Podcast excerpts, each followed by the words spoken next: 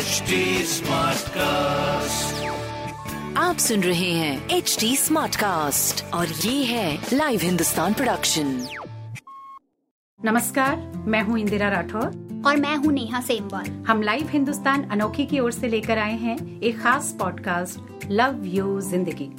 इसमें हम चर्चा करेंगे सेहत की कुछ मन की और कुछ तन की। इसमें खान पान फिटनेस के अलावा न्यूट्रिशन को लेकर भी बहुत कुछ होगा।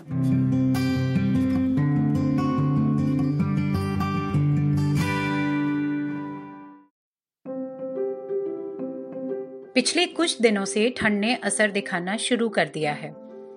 मेरी तरह जो लोग दिल्ली और आसपास के इलाकों में रहते हैं, वे अच्छी तरह जानते हैं कि यहाँ सर्दियों का एक मतलब प्रदूषण भी है।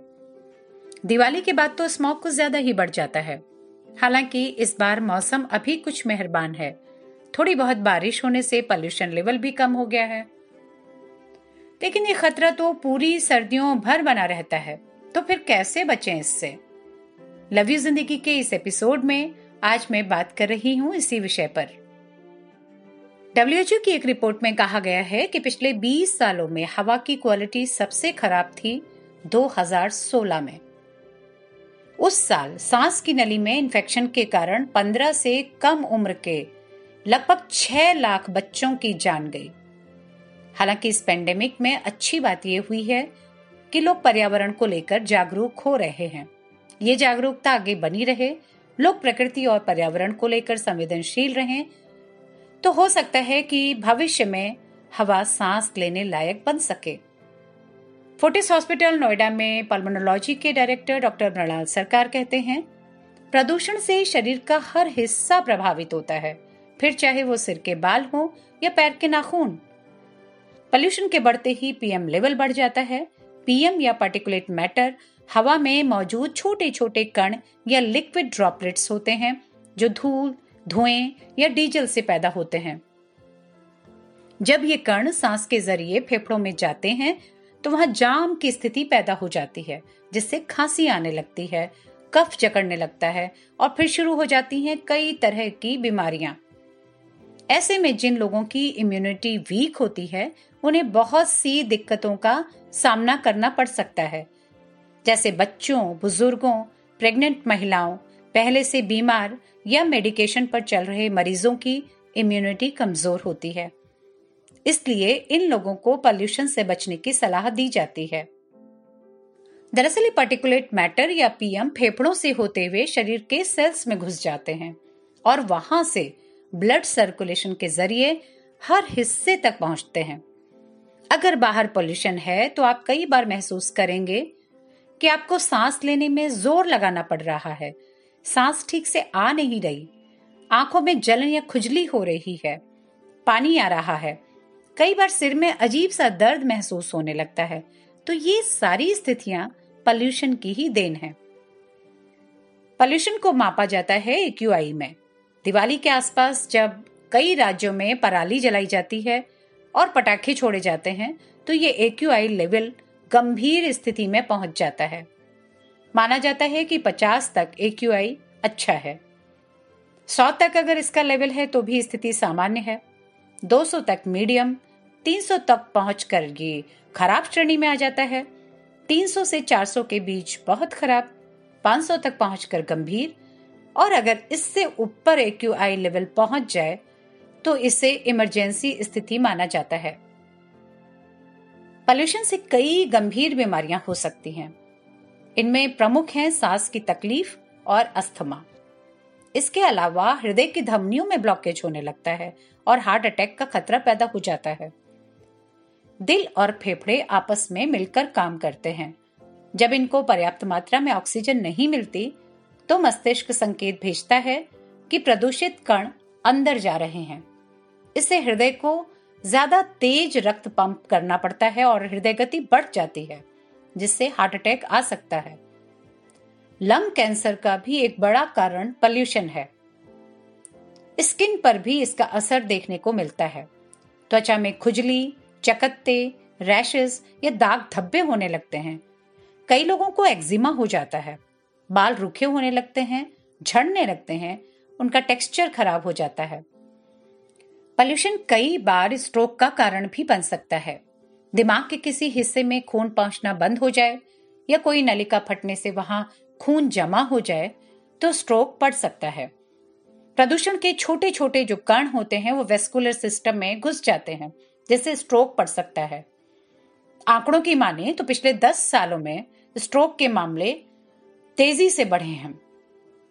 कह सकते हैं कि पोल्यूशन का प्रभाव मन और शरीर दोनों पर खतरनाक होता है। यहाँ तक कि पोल्यूशन की मार घर के भीतर भी पड़ती है। हमारे अपने घरों में कई ऐसी चीज़ें हैं जो बाहरी प्रदूषण के साथ मिलकर खतरनाक हो सकती हैं। इन दिनों कोरोना के कारण लोग घरों में भारी मात्रा में स्प्रे कर रहे हैं, सैनिटाइजर्स का प्रयोग कर रहे हैं। लेकिन एक्सपर्ट्स का कहना है कि इनका प्रयोग सीमित मात्रा में किया जाना चाहिए क्योंकि इनसे सांस की नली को खतरा हो सकता है। Dharamshila Narayana super speciality hospital में पल्मोनोलॉजी के senior consultant doctor Navneet Sood कहते हैं, सर्दियों में घर में धूप, अगरबत्ती, डीओ या कीटनाशकों के छिड़काव से बचने की कोशिश करनी चाहिए। किचन और बाथरूम में नमी न रहने दें, उन्हें अच्छी तरह सुखाएँ। एग्जॉस्ट फ़ैन, चिमनी और एयर प्योरीफायर को साफ़ रखें। कारपेट्स का इस्तेमाल ना करें तो अच्छा होगा। अगर आपके घर में पेट्स हैं तो उनकी जगह सुनिश्चित रखें, उनके ज़्यादा निकट आने से बचें।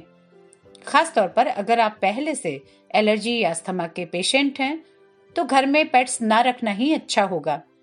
घर में ग्रीनरी ज़रूर हो। कुछ ऐसे पौधे हैं जो कि पॉल्यूशन को रोकने में कारगर हो सकते हैं।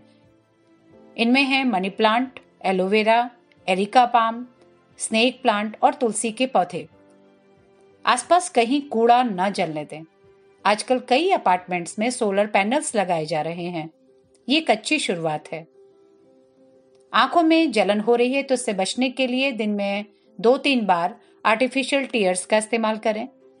एलर्जी पैदा करने वाले खाद्य पदार्थों से दूर रहें, नीम की पत्तियाँ पानी में उबाल लें और इस पानी से नहाएँ। फोर्टिस हॉस्पिटल वसंत कुंज दिल्ली के पल्मोनोलॉजी विभाग के डायरेक्टर डॉक्टर विवेक नांगिया कहते हैं, सर्दियों में फ्लू का टीका ज़रूर लगवाएँ। खासतौर पर बच्चों और बुज़ुर्गों के लिए ये ज़रूरी है। दिल और अस्थमा के रोगियों को अपनी दवा समय पर लेनी चाहिए। अगर दवा की खुराक पिछले कुछ दिनों में आपने कम की है तो इस मौसम में डॉक्टर की सलाह से दोबारा पूरी डोज ले सकते हैं। किडनी, लिवर, अस्थमा और हार्ट पेशेंट्स को मास्क के बिना घर से बाहर नहीं निकलना चाहिए। अभी तो कोरोना के कारण ये और भी ज़रूरी है कि घर से बाहर निकलते हुए आप मास्क ज़रूर पहने। मास्क चेहरे पर पूरी तरह फिट होना चाहिए और चेहरे को कवर करना चाहिए, ताकि बिना छनी हवा सांसों में ना आ सके। अब बात करते हैं कि प्रदूषण से बचने और अपनी इम्यूनिटी बढ़ाने के लिए क्या खाएँ। इस बारे में बता रही हैं जेपी हॉस्पिटल नोएडा में डायटेटिक्स विभाग की हेड डॉक्टर करुणा चतुर्वेदी। वो कहती हैं कि कच्ची हल्दी, लहसुन और अदरक का सेवन इस मौसम में ज़रूर करें। सुबह गुनगुने पानी में नींबू और शहद मिलाकर लें। दिन में आप एक आध बार नारियल पानी पी सकते हैं। इन्फेक्शन से बचने के लिए विटामिन सी और मैग्नीशियम ज़रूर लें। चर्न प्राश खाएँ, आंवला खाएँ, अश्वगंधा और एलोवेरा का सेवन करें। नीम की ताजी मुलायम लाल पत्तियाँ चबाएँ। रात में आप पाँच सात बादाम, मुनक्का और अंजीर भिगोकर सुबह उनका सेवन करें। इससे पेट साफ़ रहेगा और कब्ज नहीं होगा। शुगर और हार्ट प्रॉब्लम्स में ग्वार की फली, करेला और अमरूद का सेवन करें, दही खाएँ और छेने का सेवन करें। इस मौसम में थोड़ा सा गुड़ और सेंधा नमक ज़रूर खाएँ। गेहूँ के बजाय रागी, ज्वार और बाजरा का अधिक सेवन करें। तो उम्मीद है कि ये जानकारियाँ आपके लिए उपयोगी साबित होंगी। आज के लिए बस इतना ही। अगले हफ़्ते फिर एक नए विषय के साथ हाजिर होंगे। तब तक के लिए जुड़े रहें एच टी स्मार्ट कास्ट से। सुनते रहें लव यू ज़िंदगी क्योंकि ज़िंदगी से बड़ा कुछ नहीं। धन्यवाद। आप सुन रहे हैं एच डी स्मार्ट कास्ट और ये था live Hindustan production smart Smartcast.